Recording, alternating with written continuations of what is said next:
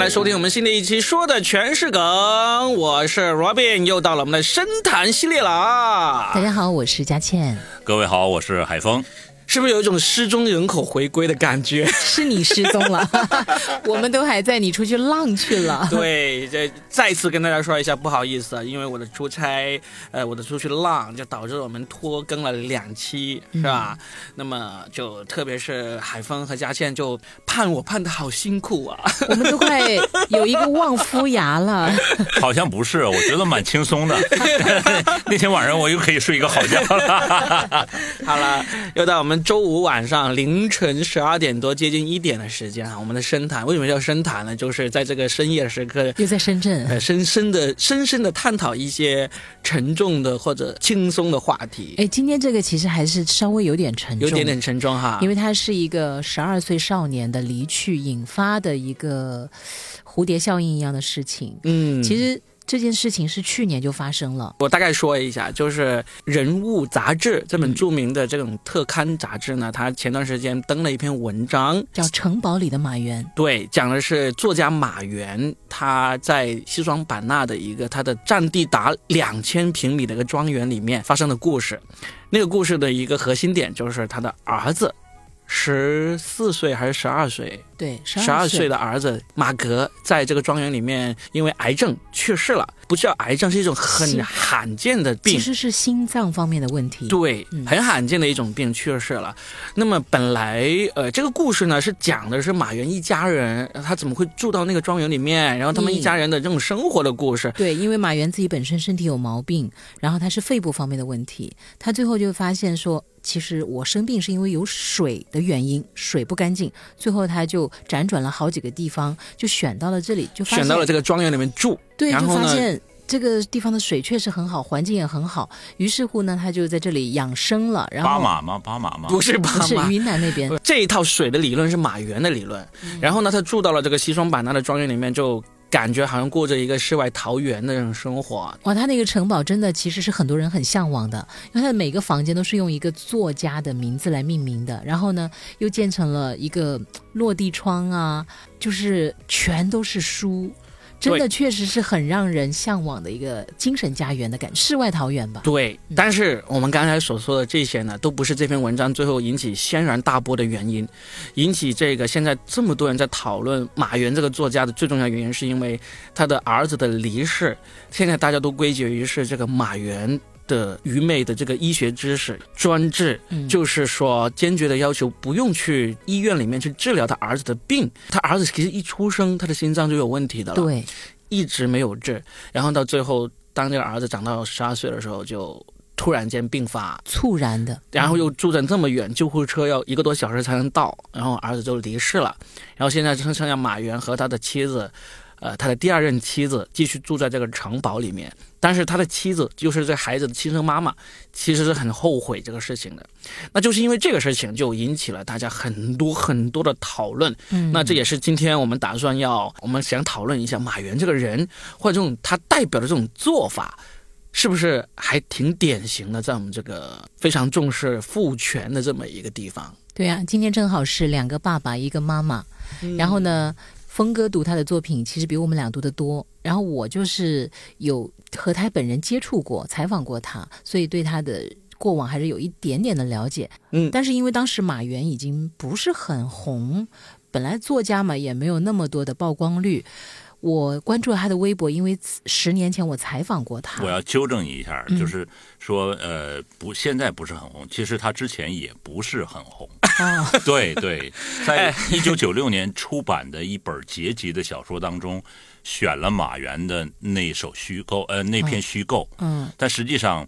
我在看的时候呢，可能还留下一点印象，因为当时的这种，就你是大学生，你的这种思考能力和这个理解能力，我看是就是反正故弄玄虚吧，我就觉得这篇文章我没看懂，我就觉得敬畏就很牛的样子。嗯，当我已经时隔二十几年过去之后，我再回头看这部小说的时候。我好像第一次见他，嗯，然后我就觉得好像我没见、没看过这篇小说，我只记得这篇小说的名字，所以当时说他是先锋小说的什么什么旗手之那的，我。并不这么认同，所以他没红过。但是一个时代有一个时代的背景啊，你不能用今天的标准去评判当年的他呀。其实，在去年我就看过那个文学的日常。如果大家很想知道马云的那个城堡到底是什么样子，马哥长什么样，他的老婆是什么样，包括他们的日常生活，其实，在文学的日常，在优酷那个视频里，就比较完整的去展现。它和文字又是不同的一个切面。这样的话，就会对他整个事件就更有了解了。其实是因为马原在这篇文章出来之前，其实，在我们的世界里面是不太有名的，可能是在文学青年，或者说曾经像峰哥当年那么年轻的文学青年里面比较有名一点。因为他后期确实也没有太多的作品了，对。但是他始终身上还是有标签嘛，先锋作家嘛，而且他确实有代表作《冈底斯的诱惑》呀，像刚才这个峰哥说的虚构啊，还有上下都平坦。对，就是他并不是一个没有就是底蕴的人，他还是有的。再加上他的生活还确实挺传奇的，就自己把自己的癌症给治好了。这个确实说起来就有的聊，你知道吗？不像一个说就只有作品或者没有生活，或者只有生活没有作品的人，他其实还是有方方面面的东西的。包括他最后在那个云南那边弄了这么一个城堡。你知道做媒体的话，其实就觉得他身上还是很多的点，嗯，就不管从哪个点来讲，都是能够挖掘出很多东西的。反正我在视频里看到他当时那个城堡的时候，建的挺漂亮，有点那个小欧式的感觉，嗯。但是呢，我就看他的老婆小花儿，一个人要打理近两千平米的房子，都是他打理，还喂了什么鸡呀那些动物啊，他儿子是不上学的。他的父亲呢就不让他去上学，他们就是远离城市。然后中间他的老婆是开着一个皮卡，就是采购啊什么的都是他老婆一个人负责。他老婆比他小二十多岁。确实，你就发现这个人人物身上为什么会引起这样的轩然大波的一个讨论呢？就是他确实切中了每一个点，你知道吗？这个报道出来之后，大家就扒出了很多他们生活的细节嘛，包括你刚才嘉倩提到了这个文学的日常这个纪录片，嗯，就越来越多的人就发现，就是他他们的生活或者马云这个生活方式。其实是跟我们现代社会越来越注重男女平等，呃，家庭民主背道而驰，对背道而驰的，所以这也是我们今天特别想要讨论的一个方向。对，说回到刚才嘉欣有提到一个所谓的马原他治好了自己的癌症这回事，嗯，我其实是完全不认可的。嗯，我我说说这个事情是怎么回事呢？就是他早早就诊断出那个有肺癌嘛，然后呢，他其实算是早期。其实他那个肺癌当时是良性还是恶性，其实到现在都没有定论的，因为他很快就拒绝了再进一步的诊断，拒绝了医院的就是正常的那个治疗癌症的这个化疗啊，这相关的一些常规的治疗方法，因为他不愿意接受。然后呢，他自己就不知道从哪里得出了一个结论，他就是说是因为水不好，他在那个地方得，所以才会得这个肺癌。这个理论我插一句啊，我不。不是说完全支持，但是我还是有相信一点点的。我觉得水好，还是确实是能够带来很多。很好的一个身体呀，或者说是一些体验。水不好，确实会让身体可能受到很多的影响。嗯，这个我是支持的。嗯，我要有一点点发言权哈，就是什么呢？因为马原是辽宁人，啊，我也是辽宁人。然后你也用水治好了你的 那些龌龊的想法，呃，治好了我那些青葱的岁月和那些不堪的年华。呃，他说的水不好哈，其实。呃，我到广东之后，真是感觉就是水土和我们北方是不太一样的。对，我是支持这个理论的。老话有一句叫“一方水土养一方人”，还是有些许的不同。所以，这种环境的改变对人是有所改变的，这是一定的。对。但是有没有可能一种水就把你这个身上的恶恶疾给治好了？这个我是一脸问号。嗯，因为这个我跟大家不了解，嘛原来说一下，就当时他就是拒绝了治疗嘛，然后他他就。毅然决然的去到了海南，嗯，在海南那里就是生活了一段时间，而且用他所谓的换水的那种疗法啊，每天要喝当地的一种矿泉水啊，好像就是椰树那种矿泉水，哦，呃，反正不太记得了，就就硬是在那边生活了几年，就他的癌症就其实也没有说呃消失，就总之没有恶化，他身体也正常化了。所以他就有一种存在感和成就感了。但是这个问题在我看来，就是因为个体是很难去说明一种现象的。就是说，有因为癌症这东西呢，我可能很多人对癌症不了解，癌症其实是你身体本身的细胞复制的时候发生了变异。嗯，就正常来说，我们每天都细胞死去，然后细胞新生、新陈代谢嘛。但是你某一个位置的那个细胞，它新生代谢的时候，它就没有变成原来死去那种细胞那种形状，而是变成了别的形状，慢慢慢慢慢慢累积就变成了肿瘤。哇，真的，那个冯医生，是的，哎，这个，哎，哎，这听我冯主任一句话啊。那么冯医生，接下来我们该怎么办呢？就是至少是要听医生的话啊，不要自己想着有什么水疗做法，买你的什么药？水疗是可以，但是不要换水。到你们这先做一个检查，是不是全面的检查是？需要点 严肃一点，严肃点。今天这些话题很沉重。我想说的是，马原他这个真的是换了一个地方，然后用他所谓的换水疗法，让他的身体的那个肿瘤能够得到抑制。说白了，就是运气好。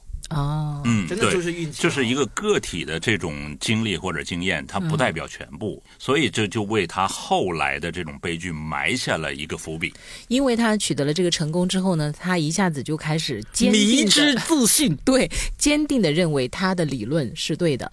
于是乎，他把这一套就用在了他儿子身上。他的儿子本来一出生心脏其实就有问题，但是他就一直坚定的说：“儿子，你只要跟着爸爸走就好了。然后爸爸教你读书，爸爸就是一个。”上下五千年无所不知，对吧？这么一个大文豪，爸爸可以给你传授很多的知识，然后你就跟爸爸生活在这个世外桃源，新鲜的空气、原始的森林、最呃质朴的食材，你的身体是没有问题的。他就真的有一种。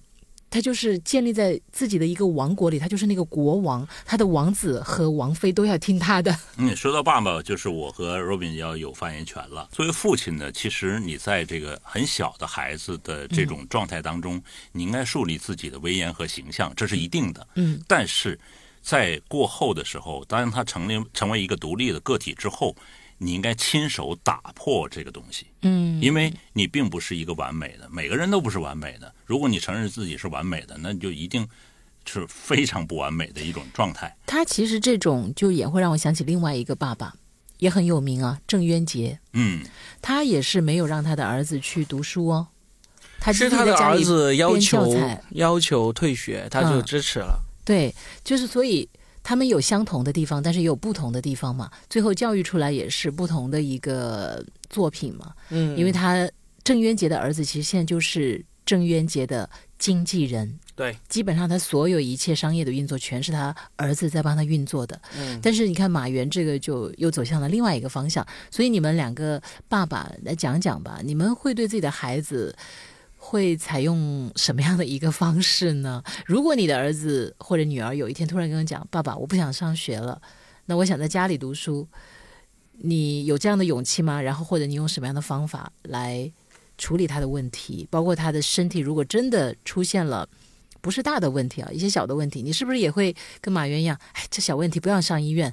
爸爸知道的，像刚才冯医生 啥都知道，爸爸给你开个药。哎，你问的是其实是两个问题，就是第一个就是关于这个身体啊疾病这一块，那这一块我反而是非常有信心，因为我自己本身对这个啊冯医生嘛，冯主任对这个 医学知识还是比较在行的，就是冯主任在在男科、女科方面以及妇科方面，就是你说错了，是全科。对对对对对，是的，是的，是非说的非常对啊。就是因为其实我对于这个医学啊这一块，我自己是挺有自信。自信的点就在于说，我会相信现代医学。所以马原对他儿子的这个疾病的处理方法是一定不会出现在我的身上。就是我会知道，我要相信医生，我要相信最现代医学的医生。啊，我不会说什么西医中医啊，不要挑起这方面的对立啊！我就我在节目里说过几次，中医已经被人骂的够惨了啊。OK，我就现在我就相信现代医学，所以呢这一块不用担心。但是刚才你说到了那个问题，就是说有一天忽然我女儿人生的规划，对她会说我不想上学了，嗯，我会怎么做？我是觉得，首先我可能不需要等到他跟我提出这个要求的时候，我就应该已经知道他不想上学了。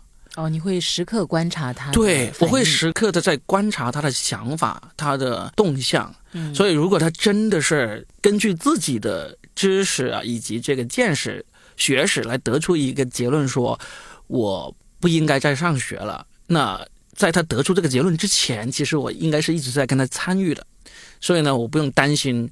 忽然有一天，我以为他本来要考清华的，结果他读到小学六年级，他就过来跟我说他不想上学了。我觉得这个情况不太可能出现。那如果真的是万一啊，就算我这么有自信，我以为我一直跟他交流的很好，沟通的很好，但实际上他是瞒着我，偷偷用他自己那一套活着，然后突然间在他读完小学或者说刚刚读到初中的时候，就来跟我说他不想上学了。虽然我会很震惊，但是会有挫败感吧？嗯，我觉得不会啊。重要的是他能够说服我。就是说，你为什么不想上学呢？我我经常有跟我女儿说过一个，就是说，你可以不喜欢学习，但是你不喜欢学习的原因只有一个原因是不可以接受的，就是你想懒，你想偷懒。你说学习很累，这是我不想学习的唯一原因。那如果你用这个原因的话，我就不能接受。但是你说我不想学习了，因为我有更好的追求，比如我现在要去画画，我要去做音乐，我要去写作，呃，因为学习会阻挡我去追寻这些梦想。那就有可能他会说服我，然后我会支持他。哦，你这是很开明的一个爸爸啊。嗯，就刚才若斌把你的问题一分为二了哈。嗯。首先就是说从医学方面。我跟若斌是差不多，就比较自信。虽然我不是全科医生 啊，但是我是专专科医专科医生啊。就是小孩子小的时候我是儿科，长大了什么耳鼻喉科呀、眼科呀，是吧？内科、外科、妇产科，当然也可以有。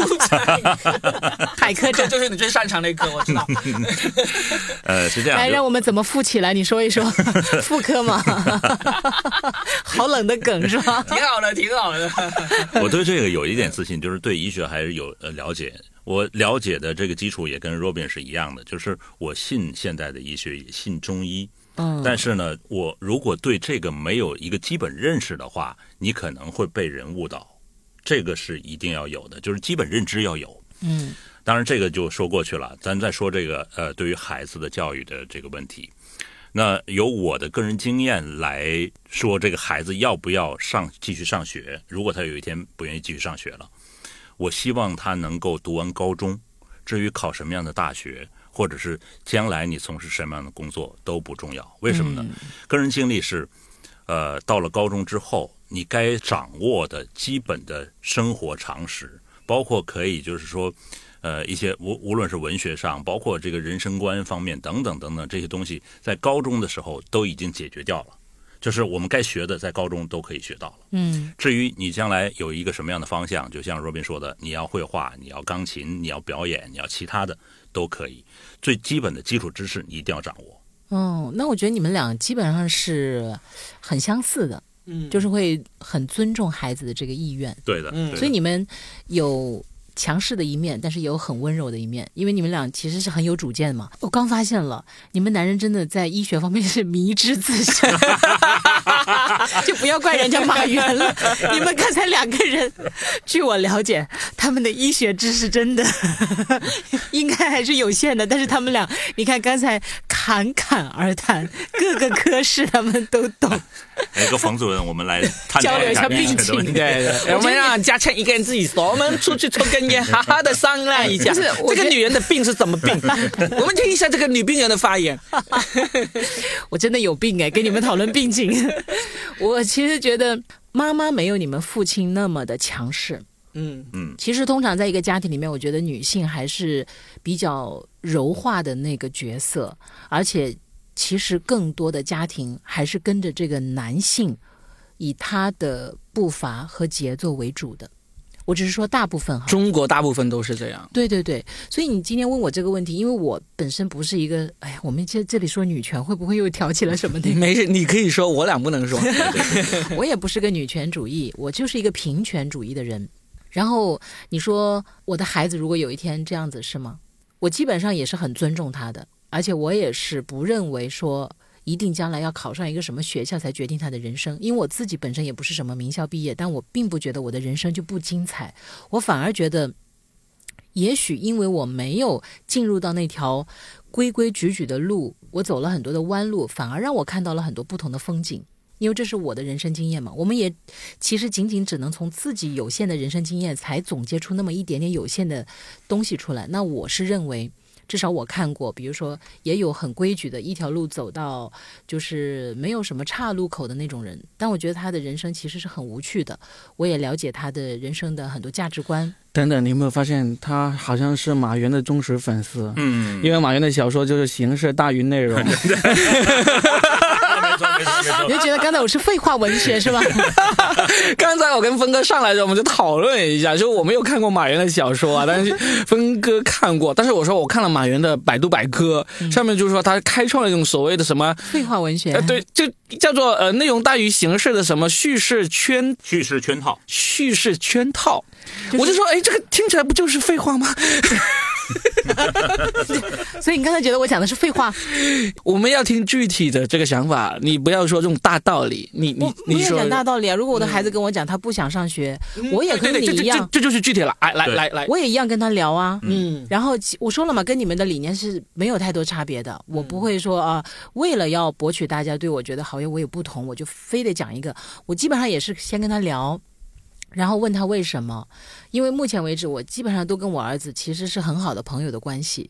他跟他父亲的关系其实是不太好的。嗯，可能是不是中国的父子之间都有那么一点点？其实中国一直有一句俗话叫做什么“无仇不成父子”。对，还有很多的神话里面、童话里面都有那个弑父情节。嗯，弑父情节呢是一种心理学特征，但是“无仇不成父子”这种，我真的是非常非常的不理解以及不能接受。哦，再生一个，接受了。那这样子哈，那可以说到我们其实，在对待孩子的那个理念上，其实是差别都不大的。对。那回到马原这个事件上面，是我们可以好好的讨论一下。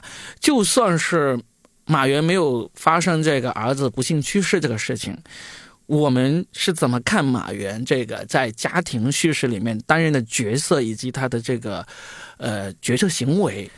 我们是怎么看的？我我先说啊，他看上去是先锋作家。首先，第一，现在已经不会，大家都看不到他什么先锋的作品了。然后，我觉得从他这个事件去到他的城堡里面看，其实人物这篇文章的写法还真的很有意思。他通篇都没有去讲马原不好，他只是描述了马原的生活。但是，对他成功的新闻的角度来描述这件事情。对，但是他真的很成功的让大家。就是几种火炮全部针对马原，因为你把事实摆出来，他就应该收到火炮啊。但是你知道吗？马原的迷之自信就体现在这儿，因为通常一篇采访稿，我们都知道会发给对方看的，不会啊，除非是这个作者本身就答应了要求是吗？不是，除非是作者他自己愿意给。如果作者不愿意给的话，这个受访者是无权要求看这篇文章的，或者他给出一个条件，说我可以接受你的采访，但是你的文章发出来之前一定要先给我看。除非是答应了才会给，所以呢，这个他有没有先给马原看过，这个很难说啊。在我们的工作经验当中，我们都是要和受访者有一个交流的哦。呃，佳倩的这个意思，其实恰恰还是体现了马原的迷之自信。对，就是不管他看还是没看，你随便写没所谓，我无所谓。对，我想说的是这个，就是他的迷之自信已经到了一种很癫狂的状态了。就是我随便你把我描述成一个什么样的人。一个城堡的堡主也好，一个迂腐的父亲也好，一个专制的男人也好，或者一个就是活在自我的世界里面的一个固步自封的人也好，无所谓，他不在乎你怎么看我，我就觉得他这个才是让我感觉到有一丝丝所谓的什么细思极恐的地方，就是一个人他都已经有这样的一个精神架构了，你轻易是。没办法打破他的一些认知的。但是，难道人不应该这么活着吗？问这么一句，活成这样，最后自己的儿子想看个病都不行。不是不是，这是两种。峰哥问的是，其实是另外一层意思。我也我也达到自我的一个高度的统一。我是觉得像他这有这么有自信，对自己这么有自信，其实是一个不错的人生境界，是让人羡慕的。对。但是如果你。自信到其实是在分辨一些事实是非的情况下都不能客观理性的去分析。比如说马原，他就说他最讨厌的就是逻辑，他这一辈子都要跟逻辑做斗争。逻辑思维不是人正常该有的思维嘛？你要跟人正常该有的思维做斗争，本身就已经是自信到愚昧、自负到愚昧的这么一个癫狂了，癫狂的了嘛？就是说人要自信，但是不能自信到这种地步。但是更可怕的是，你自信到这种地步，自负到这种地步，你还拥有权利。这就完蛋了，嗯，很可怕嘛。对，就是他的老婆和他的儿子，基本上就是在他全权的一个掌控之下嘛。嗯，他的那个，哎呀，最近有一个新的视频，我其实看了之后还是挺有感触的，因为当时我看文学的日常的时候，我看他的老婆呢，还是一个很。年轻力壮的一个年轻女性，他老婆以前还是那个田径运动员，是所以呢，身材也是比较高，体能体格都是其实是非常健康有力的一个年轻女性。那里有一段视频，就是他们路过一个地方的时候，那上面好像有一个香蕉树吧。他的老婆就很轻易的就可以，就是比如说把那个果子打下来啊，反正就是爬了上去。哎，对，就是他是很能干的，而且他一个人还要打扫近两千平米的这个房子，还要管那些所有的鸡呀、鸭呀。还要管做饭、管孩子、管那个购物，相当于他就是一个全能的总管。嗯，他才是全科。女性的角度来看这件事儿啊，那如果从男性角度来说哈，呃，我冷静的说，就是说，如果他甘之如饴呢，就是他愿意为这个男人付出呢，做这样的事情呢？我相信他是愿意的。对。但是你知道吗？我刚才想说的就是最近的一个视频。我那天又看到了，说这两个人就是马云和他的妻子，两个人在一个什么山上散步，还是说一个景点？哇，他的老婆看上去他们俩感情很好哦，感情是好的。但是你知道他老婆才四十二岁还是四十三岁？嗯，头发已经白了一半了。嗯，我其实看到这个我是觉得有点心酸的。嗯，因为一个人的面相其实还是能说明很多问题的。嗯。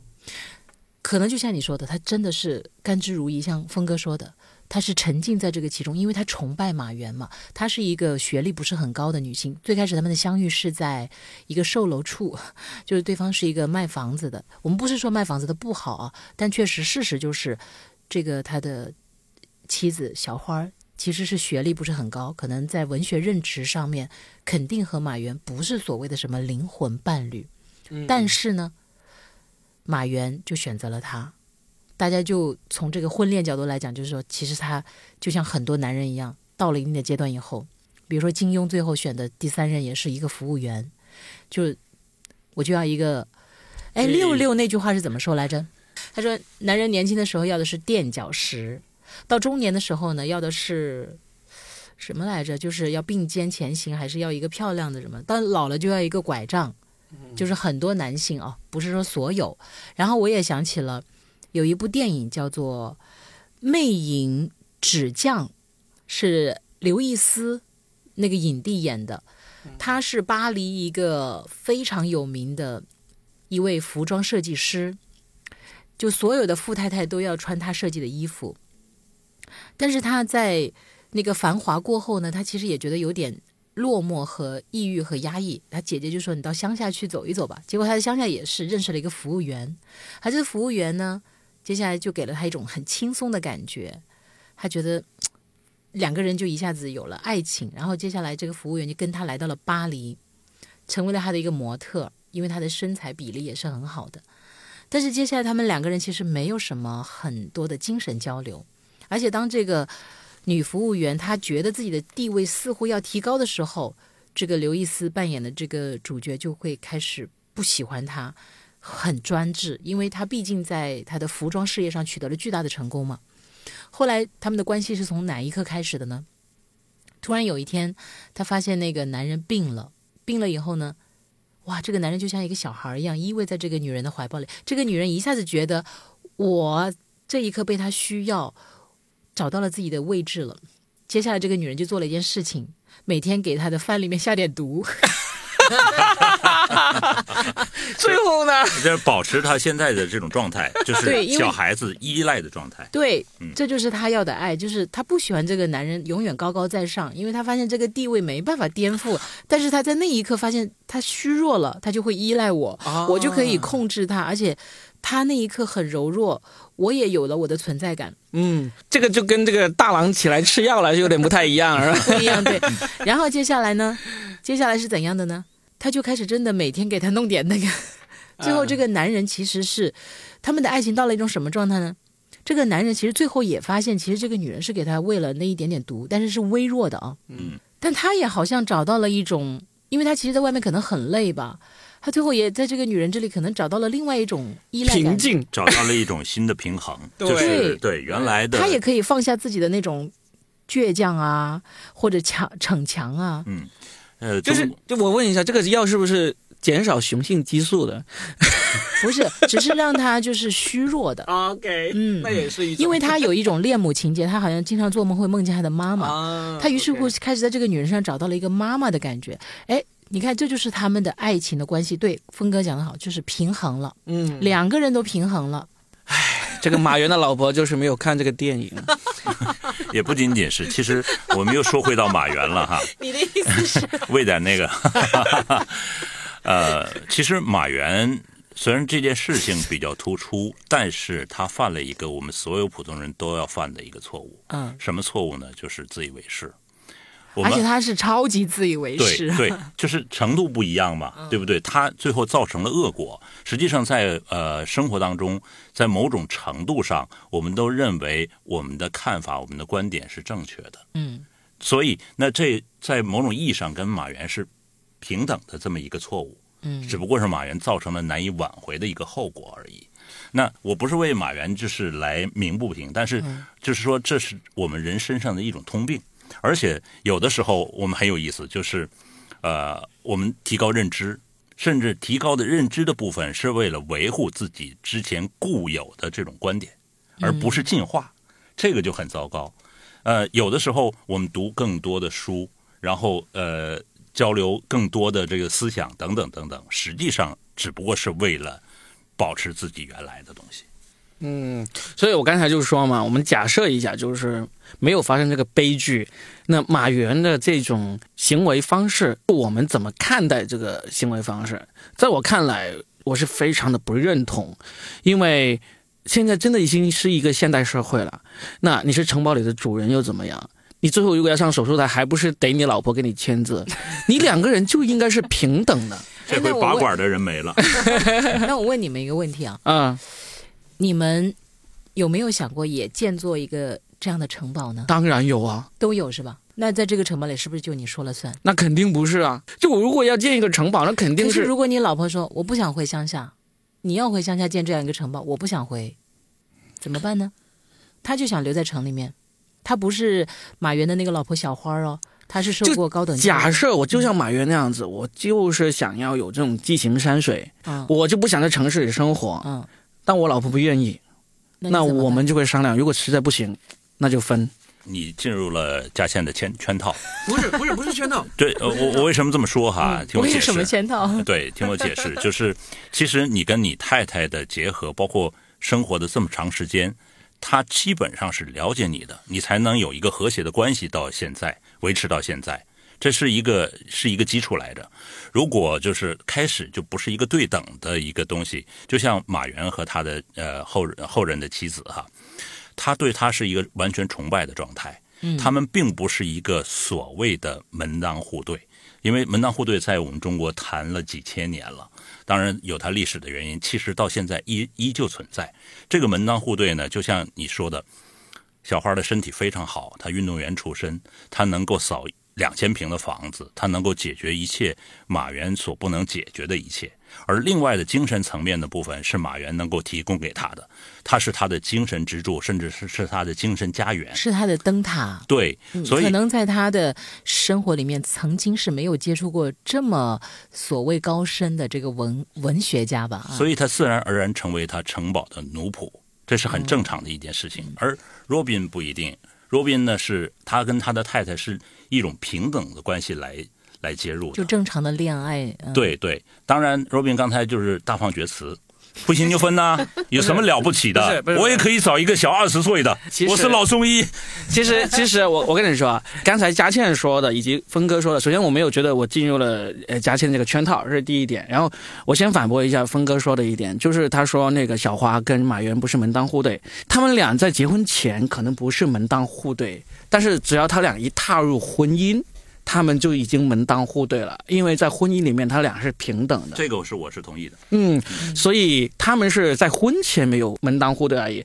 其实对于小花来说，结完婚之后，她就可以尝试着拿到一个平等的地位，但是她没有去拿，那就你是有这个权利去拿的，对不对？这个怎么讲呢？我觉得他也拿到了一部分吧。拿到一部分，但至少是现在她十分的后悔，他也自己自己也说了，他也说过他很累，很累，他也后悔。他在采访里面说他我很累，因为失去了他最爱的这个儿子，他是非常后悔这样子。不光是失去了儿子，哎，嗯，他其实是失去了跟正常人交流的一个平台和空间，嗯，他的生活是与世隔绝的，你知道，这对一个年轻的女人来讲，说真的是很残忍的一件事情啊。在他最美好的年华，他在山里面。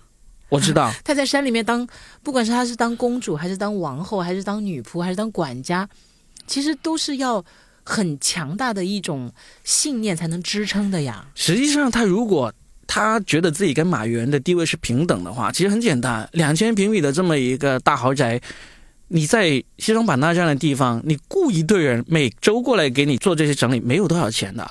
他只是没有想到自己可以这样做而已，他也不是不舍得呀，他们。有足够的钱才可以做这个事情，他只是没有这个意识需要这样做。然后回到你刚才问我那个问题啊，峰哥说我踏入了圈套这个问题，其实不是，而是因为我刚才在回答的时候，我想到了另外一个著名的例子是谁呢？就是《月亮与六便士》里面的故事。哦，就假如有一天我就像那个里面的那个男主角一样，我突然我说我在英国的，我突然要跑去巴黎学画画，然后就抛下这个老婆孩子跑过去了，就像刚才。家乡提出那个问题，突然有一天，我就觉得不行，我不能生活在大城市，我要回到我的老家去，我要在老家建一个城堡。这个念头就像那个《月亮与六便士》那个男主角一样，突然觉得有一天我要去画画一样的强烈。这时候，我就跟我老婆说，我要回去盖房子，谁都不能阻止我。那他不想去，怎么办？就真的得分，因为这时候你们的矛盾已经不可割裂了。对，因为你们要去向不同的方向，对，已经是不可对，已经不可割裂了。这时候就是一别两宽，这是最好的选择。就你也不会去勉强他，就是我也不知道我这个欲望是哪里来的，要忽然跑到乡下去建一个大城堡。但是不管怎么样，可能是老天在捉弄我，我脑海里面或或者说我的脑神经基因突变或者怎么样，突然对 我突然要换一种水 啊，那真的这样的话，你就不要去连累别人，对不对？哎，其实这样的想法啊。我也不觉得说它就是一个假设，其实这真的是很多人内心的一个想法。有的，有的，有人就会突然这样子的。只是我们真的没有条件而已。峰哥，你不觉得吗？你比如说移民的人，或者回老家，就现在不是短视频，很多人都是回那个老家租个房子，或者去终南山吗？前几年终南山那么流行，当然我不知道他们现在还是不是在那修行，还是说已经回来？还是有，还是有是吧？有有有。源源不绝的会有，络绎不绝的。但是，就是早些年那批修行的人还在吗？我其实想追问的是这个。听说反正那边房租是涨了很多，就那边就像租个商铺做生意、开饭馆一样，就是铁打的营盘流水的兵，这房子还在。呃，这种归义、这种寻求心灵平静的人，就换了一波又一波。对呀，而且是经过了这三年的这个疫情之后，我感觉其实这样的事实是在发生的呀。好多人真的，包括最早的时候，我就还讲一个汶川地震。你知道当时有很多人哦，真的就改变了人生的态度啊，因为当时那个太震惊了嘛，一下子几万人，哪怕没有在那边的人，都感觉到那种沉痛。于是很多人都真的就改变了人生规划，就比如他原来在做生意的就不做生意了。哦，我要去过另外一种生活，或者就把城里的房子一卖，真的就回老家了。其实这种事实是有的，这不是一个假设问题。所以现在来问峰哥了，你会怎么办？我不是圈套啊。呃，所以我还依旧不收回刚才的话，因为我说的是前一阶段，就是 Robin 说的前一阶段，他开始如果没有一个非常好的一个共识的话，他不可能在一起生活。嗯，哎呀。很多人都是勉强在一起生活的。当然，说到后来，罗宾说，那个念头在我的脑子里疯长，嗯，不可恶意的让我回到家乡去喝那口水，嗯，那这就是后来的话了。就是说，呃，中国还有一句话叫“道不同不相为谋”，嗯，就是那个时候你已经开始要分道扬镳了。这个他做的是对的，就是说互相不伤害。什么不伤害呢？就是因为他可能有后面很好的人生，要要后面很好的生活，他选择了自己生活的方式，所习惯的，所愿意接受的。而另外一个人，他有他另外的想法了，这个就互相不牵制是对的。嗯，所以呃，我不用收回刚才的话，圈套只是个玩笑。并不是真正的就是呃，若斌中了这个嘉倩的圈套，因为我我们说话都来从来不靠谱了。那所以这就是我的我的后面的观点。那你说吧，如果这个问题现在摆在你面前，你会怎么办？我会像若斌一样啊，对。若比他真的好爱你，他的意思就是你去哪儿我就去哪儿，你放弃那个女人吧，我跟你走。你的潜台词是这个，我不差口，我不差那口水。峰哥不好这一口。你看，最开始我问若饼，你会不会你的孩子怎么样？峰哥也说我会跟若饼一样，然后若饼说要回去建房子，要跟老婆分开。峰哥说：“我跟若比一样。”峰哥说：“我等你很久了。”我走，是不是？啊我走，好不好？我走。你们可以聊八卦，我们聊现在。那实际上我说的观点就是，对我找到了问题的本质了。好了，说说说说说回来，我认真说啊。对，到了这个节口的时候，就是像我刚才表达的观点，就是你你开始有不同的道路了。那如果叫呃牵绊。就就纠结在一起，这是不合适的。嗯，对，因为呃，叫叫一拍不叫一拍两散，叫一分两宽，叫什么？一别两宽，一别两宽，一分两宽。对对，我我一分为二。我已经想好了，你们的城堡叫什么名字了？叫。冰封时代，可以吗？这好像是饮料，是点水。收回来，收回来。我们是一个严肃的播客节目啊，我们严肃的讨论人性，我们在深谈啊啊！收回来，你们的人性我已经看到了。就是回到这个，你们是同性，拥有自己想要的生活，这是就是每个人都想要的。对对，无论是那个生活对于别人来说是多么。嗯，不堪，或者是多么羡慕等等的，那都不重要。对，重要的是我愿意。真的，我就说回到这个，我现在在短视频上，我老看一种视频，你知道叫什么吗？就是那种流浪的人，我一直看，我就看的很过瘾。为什么呢？因为我可能太多年都在同一个地方上班了啊，我好想出去。缺什么喜欢什么？哎，对呀，对呀，而且他们去探险。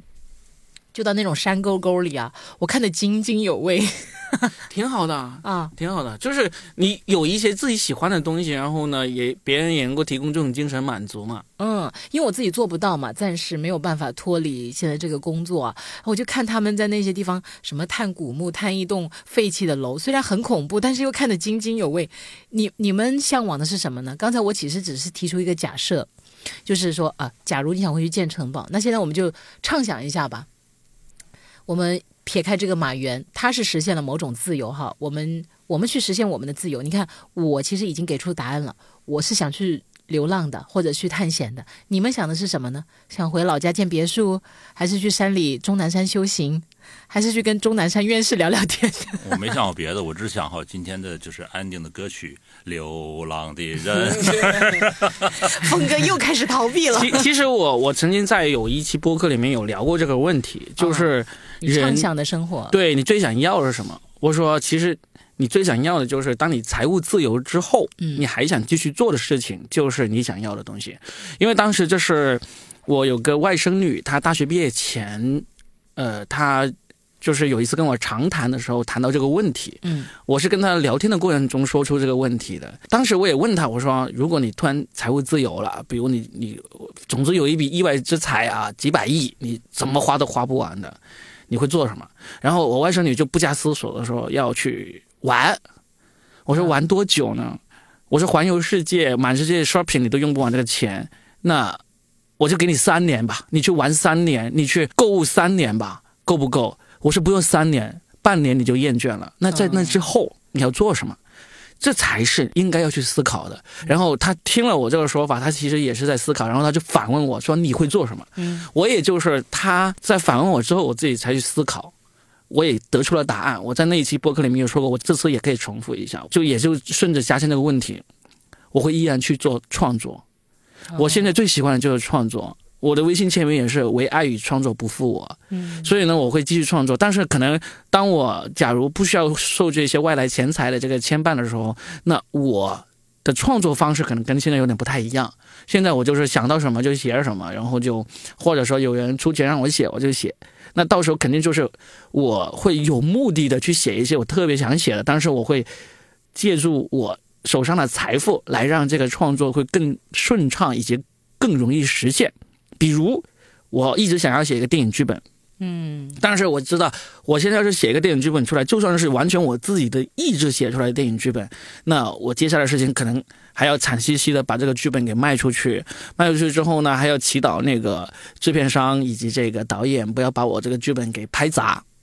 那假如我真的有钱到我可以自己搞，那我怎么做？我把这个剧本写完之后，我就自己去找那个 producer，就是制片人。自己去挑这个导演，然后出钱挑挑挑峰哥和我哈 然后我已经毛遂自荐了，然后出钱让他们把这个片子给拍出来，我就变成这个电影的这个制片人之一以及这个编剧，因为我不喜欢当导演，我觉得导演太难当，太累，太辛苦了，所以呢，这就是我会做的一个事情。我当然不会回老家去建城堡。我真的喜欢城堡的话，我可能会跑去英国、跑去法国买一个城堡，但是不会回老家。你刚才讲的这个是你的精神城堡啊？对对对，是的，说的对。我想拍电影，我想写剧本，我也不想去求你们这些人，我就自己整一部电影。对，逐梦演艺圈。哎，你换一部不行吗？哎，你你别说，马原也拍了电影，知道吗？啊，他曾经作为演员。出演了一部电影啊，对对对，叫小说，然后呢，主演是王志文，嗯，那个评分还挺高的，有八点二分。因为马原身形很高大，他的外形也是 OK 的。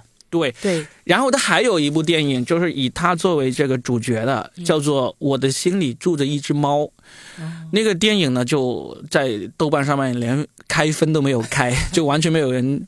反响，但是可以想象到这部电影肯定是他个人意志的一个电影，因为他有一支笔嘛，嗯，他毕竟而且之前是取得过一些成就的嘛，尽管可能现在的时代不那个认他了，但是还是有地方会追寻他的足迹的嘛。比如说十年前我采访他，就是当时深圳龙岗区呃宣传部他们做的一档节目叫《作家有约》，当时请了十几个作家来。他就是其中一个，他还是有标签，因为他们请的还是要请有标签的作家，比如说当时还请了迟子建，还有阿来，阿来是获得了茅盾文学奖的呀，还有好几个作家，所以说明他还是有分量的。嗯，而他们在挑选这个采访对象的时候。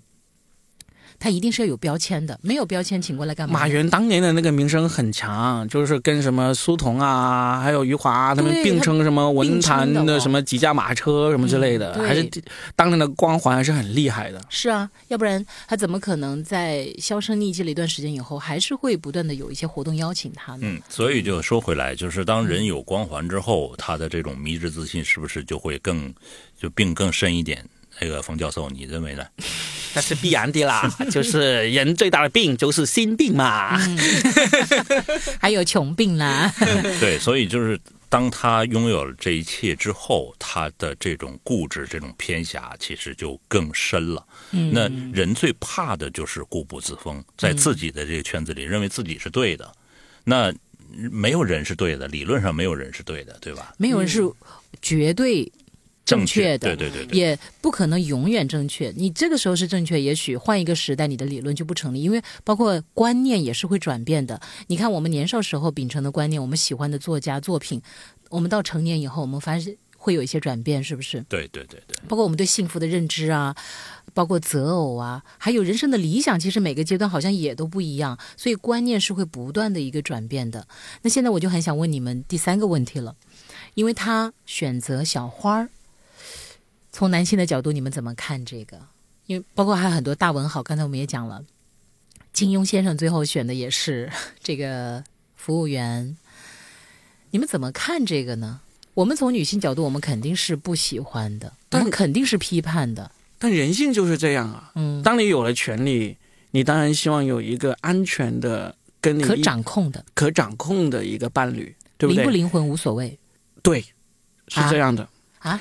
我意思就是说，从我们看过这么多历史上的名人，他们就男人，我说的是男人，他们的选择都是如此惊人的相像，你就可以知道，这是一种男权社会里面的一个安全选择。那我现在真的要挖个圈套了。嗯，你们两个如果有一天实现了财务自由，然后有一定的权利，可以换伴侣了，你们也会这么选吗？我肯定不会换啊。你看，你都说是圈套的，他能进去吗？这种东西是真的是你很难去假设的，朝着他的答案的反方向。就是大家如果想知道真正答案的话，那就先让我富起来吧。众筹是吧？呃，对，Robin 的书呢，说的全是梗。那今年第二本书呢，就马上要出来了。其实四月份 Robin 还是有签售会的。啊，对对对，说一下，我们四月八号、九号要在这个龙岗书城和罗湖书城搞一个这个签售会、见面会，就我们仨啊过去也是现场聊天。你看，又去龙岗，你跟马原是一个级别的。龙岗那不是峰哥的最爱吗？啊啊，我们继续来，我们说一说，哎，峰哥的答案是什么？峰哥不要逃避。啊，就是你刚才已经告诉我圈套是不是要改要什么的？我跟那个 Robin 不是圈套，这真的就是很直接的询问，因为我面前就你们这两个男人。一是很难换，二是如果作为一个假如，其实人生没有假如的。为什么会很难换？换不起，你就你已经可以换得起了。对呀，我们都给你开出这个条件。为了名声，我也不能换。为了名声，你们知道最近有一个新闻震惊了我们，那就是默多克又第五次结婚了，他都已经九十多岁了。脸都不要了是吧？不，他也没啥名声。你们看了不羡慕吗？我们看了也没有那么羡慕。嗯，羡慕的是他的财富。对，只是羡慕他的财富。电影《手机》里曾经有一句台词：“嗯，麻烦。”你们男人最怕的是麻烦。但是你有钱又不怕麻烦，你像默多克能解决麻烦。对啊，他能解决啊，他结那么多次婚，他一样能够很好的解决。我们只看到是他结几次婚，其中的麻烦，当然有呃律师啊，其他替他处理。但实际上，人的情感，当然可能只是我们这种小人物吧，是觉得我们的情感、我们的精神世界，包括我们其他的东西，都是有边界的。那有边界的东西，它就是它有一个框，比如说这是百分之百。那当你用掉了一部分，你就少了一部分，然后你分一部分又少了一部分，嗯，那你的筹码就越来越少。其实还是最后我们回归到马原这个里面，他有一个原生家庭的问题。嗯，马原的原生家庭吗？对，马原给这个孩子造成的原生家庭，啊就是我们又假设一下，如果马格就是他的儿子，他的小儿子，现在还有一个大儿子，如果他的小儿子这一次。没有出现这样的一个事件的话，他在这样的家庭里面成长，真的，其实这样的原生家庭，我们不说他将来会变成什么样，但是就是一个原生家庭对人的影响，其实是真的很大的。对，这就聊到我们对孩子的教育是该是什么样子，包括我们自己从小在什么样的一个家庭里面成长，我们的父亲和母亲带给我们的到底又是什么？我觉得还是。其实从他这个事件是真的可以值得讨论一下的。其实就我所掌握的信息来看，哈，就假如马云的儿子没有这个天生的这个疾病，我觉得他其实在这个原生家庭里面，他倒是可以健康成长的。我是这样认为，因为呢，我看到我所掌握的信息里面，他并没有出现那种强迫性的，精神上是有，但是那个身体上的那种强迫啊。比如家暴啊，比如强制性的让他完全按照自己的那个生活方式来走。可是马原真的给他设计他的人生道路，就说将来他可以做什么。然后马哥表现出我想跟小伙伴们去玩儿，我知道，但是他没有到那种我们平常看过那种不幸的家庭新闻里面的那种强迫的方式。嗯，甚至可以看到他俩的关系还是挺好的。他们俩他才十二岁嘛，对，那但是他离成年也只差六年了。假如他能够健康的长到成年，我相信他要完成这个反抗，完成这个精神弑父，其实在中国现在这个社会并不是太难的一个事情，因为毕竟马原他并没有表现出他真的是在法律层面上的这个对孩子的一个虐待，虐待是没有的。他只是他只是控制，他只是因为他极度相信这种自然疗法能够让孩子的那个疾病消失或者治愈。他是极度的相信，完全的相信而已。但是万一这个他的儿子就是没有病的话，在我的预测，按照他这种方式，他其实他儿子并不会身心扭曲的成长，有可能就是郑渊洁的儿子的那个翻版，也不奇怪。因为至少在他儿子不幸发生之前，还看不出来他儿子在成长过程中身心已经受到了扭曲了。呃，我我这么认为哈，人生有四种教育，一种是家庭教育，一种是学校教育，一种是社会教育，还有一种是自我教育。嗯，那武志红曾经提出巨婴，很多人就是到了很大的时候还像婴儿一样，那就是他的自我教育没进行好。为什么呢？天天原生家庭你没法选择，该怎么教育好坏就是那样固定的。其实学校教育对所有人都是公平的，都是一样的。那社会教育那。各种坑，各种这个呃挫折等等等等，其实对所有人也都是公平的。最重要的就是你能够形成独立的人格进行自我教育，而这种自我教育其实挺难的，因为原生家庭要给予他这种自我教育的能力。如果没有自我教育的能力，这太糟糕了。为什么完成不成完成不了这场割裂？他会怨恨其他三种教育。嗯，社会对我不公平，学校我是差生，老师对我不公平。原生家庭不幸福，嗯，没有城堡，对我不公平。那他这种自我教育就是一个负面的、非常负面的教育。那如果原生家庭给他一个相对开放的，像 Robin 这样相对开放的这种呃教育模式和这种就是思维的这种呃开放式的这种思考能力，那他的自我教育会更加完善。哎呀，我觉得好升华哟！就是最后切回到这个主题的，就是如果自我的。成长完成了，自我的升级也好，升华也好，完成以后，其实在哪儿都能有你的城堡。对，不一定非要去什么西双版纳，不一定非要去老家，不一定非得分开。对，好啊，嗯，就是我们今天就借这个马原马原的事件讨论一下这个孩子成长啊、教育的问题。然后今天发现了若饼和峰哥的真爱。好，好了，我们这期节目到这儿，我们要去爱了啊！幸亏你只用了一个字爱。你以为会上那个圈套吗？你要不要再说一下签售的事情？我觉得不尽然。哪一个是吧？啊，签售是吧？嗯啊，对对，最后来再来给自己打个广告，就是我和佳倩和峰哥，我们会在四月八号、九号这两天，一个是在那个深圳的龙岗书城。一个是在那个罗湖书城进行一个签售的活动，在现场当天呢，我会兼任一下主持啊，甚至会给大家夜幕出席，甚至会大家讲可能几分钟的脱口秀，然后呢，我们就会聊聊我这本书，聊聊脱口秀，聊聊我们三个人的对一些事情的看法，然后当然我们聊的过程中也会把这个聊天的过程给录下来，最后可能会整理成一期播客放出来，但是还是很希望能在现场看到你们。嗯啊，对，就是其实我们下一期播客是偷懒。这期聊到这儿，我们下期再聊，拜拜。拜拜。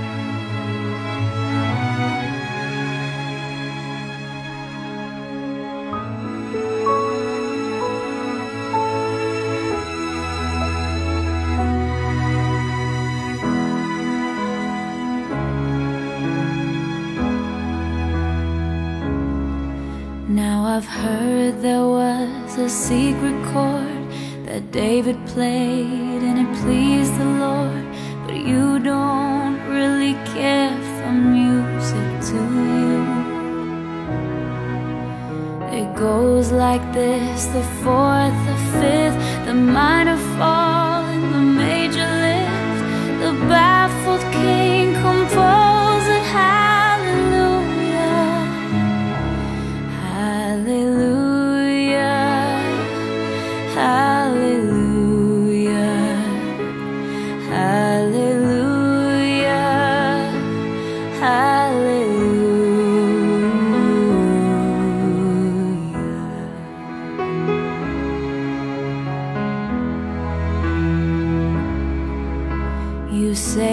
took the name in vain. I don't even know the name, but if I did, well, really, what's it to you? There's a blaze of light in every word. It doesn't matter what you heard, the holy